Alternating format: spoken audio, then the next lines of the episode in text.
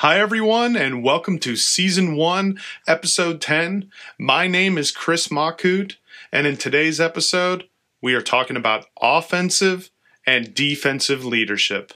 Throughout the ages, the world has seen many different kinds of leaders good ones, bad ones, and well, some very, very bad ones. From Gandhi to the Godfather to, I don't know, Gandalf and Genghis Khan. The world has been shaped by a bunch of guys, well, mostly guys, who have hailed from all corners of the globe to lead the masses to either greatness or destruction, writing themselves into the history books forever. Despite their obvious differences, one common thing unites them all. For better or for worse, they've absolutely done it in style. Outstanding leadership takes vision, it takes skill, and it takes a little bit of style. But what type of leadership style is most effective? How do we know? And what exactly do we call it? Well, it really depends on who you ask, of course. But one hot button conversation about leadership happening right now revolves around the research conducted by leading business guru, Brene Brown, who came up with the concept of armored versus defensive leadership. Now, I gotta tell you, I'm not the greatest fan. But before I tell you why, let me explain in 25 words or less what armored versus defensive leadership actually is. In a nutshell, then, armored leaders focus on being a knower and being right all the time, whereas daring leaders focus on being a learner and getting it right. There, simple. If you want to learn a little bit more or put a little bit more meat on those bones, armored leadership.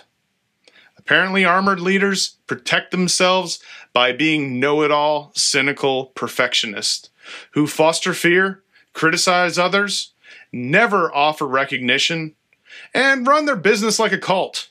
Does it sound familiar? Daring leadership. On the other hand, daring leaders live, love, and lead with the whole heart. Whatever that means. And this is where it gets a little tricky for me. They allow themselves to feel and they model kindness and hope for the future, as well as, as self compassion and empathy for others. They are also learners who are interested in finding the skill to get it right rather than displaying a need to just be right.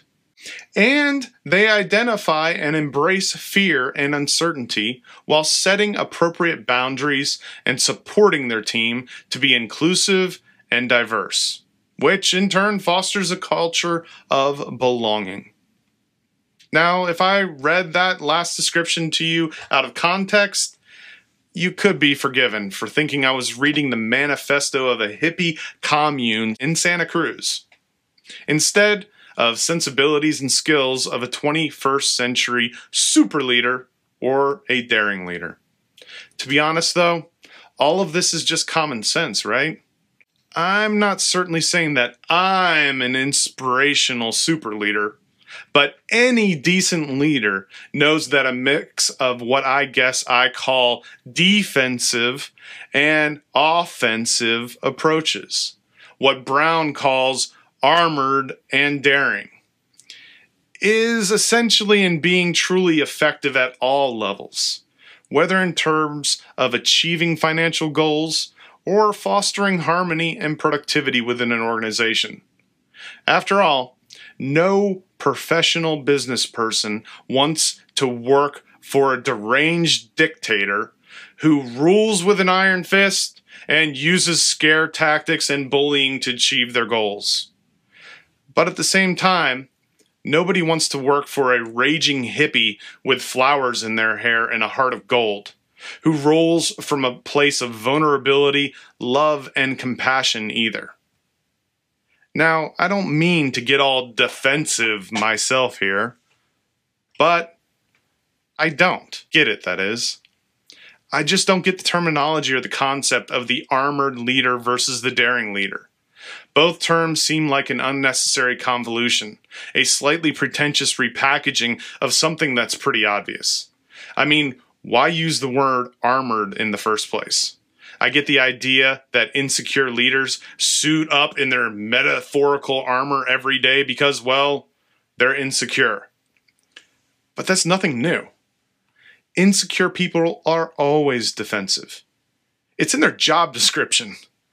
Defensive creatures, whether human or animal, lash out at those around them, especially when they feel their importance or power is being diminished. So, why not just replace the word armored with defensive? Which leads us to defensive versus daring leadership. Personally, I think it sounds better. It's alliterative, at least. And to my mind, it says immediately more than armored versus daring. And what about that term daring? To me, it's a little unwieldy too. In this context, the word daring seems to suggest that leaders should dare to be vulnerable without protecting themselves at all. They should dare to wear their heart on their sleeve and live, love, and lead with their whole heart, rather than suit up in their metaphorical armor and wage war on the world and their own team. Okay, I get that, but the term also suggests a sense of recklessness, at least subconsciously. After all, it's daring to jump off a 50 floor high rise without a parachute, but it's also very stupid, obviously. Now, don't get me wrong, I'm all for being reckless in life. God knows we need to let our hair down once in a while, especially given recent events. But I'm not reckless in business. Bold? Yes. Open minded? Sure. Avant garde, even? I like to think so. But the idea of being recklessly daring in my book is bad for business. So, in celebrating your vulnerability with naked ambition in the face of a stiff and cutthroat competition, the truth of the matter is that in leadership, just like in battle, a good leader needs not to only display both a bold and brazen attitude, let's call it an offensive approach, with a more careful and contained and calculated one, let's call it a defensive approach they also need to be able to communicate effectively with those teams. Again, that's nothing new. Good leadership, to my mind, demands a careful mix of both offensive and defensive approaches, which is why, frankly, I think the armored versus daring model should be termed offensive and defensive leadership. You'll notice there's no verses in the equation because we need the best of both. In business, just like in battle, leaders are always fearful, always vulnerable.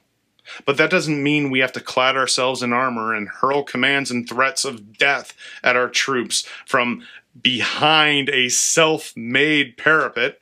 No. It means we live, love, and lead from the heart, drop all of our armor, and run naked into battle. The ancient Celts tried that one against the Roman army, and trust me, it didn't end well. And on that happy note, in the name of leadership, I'm off to find a 50 story high rise and from the heart, lead myself right at it naked. This is Chris Makut. See you next time. Maybe. Stay safe out there.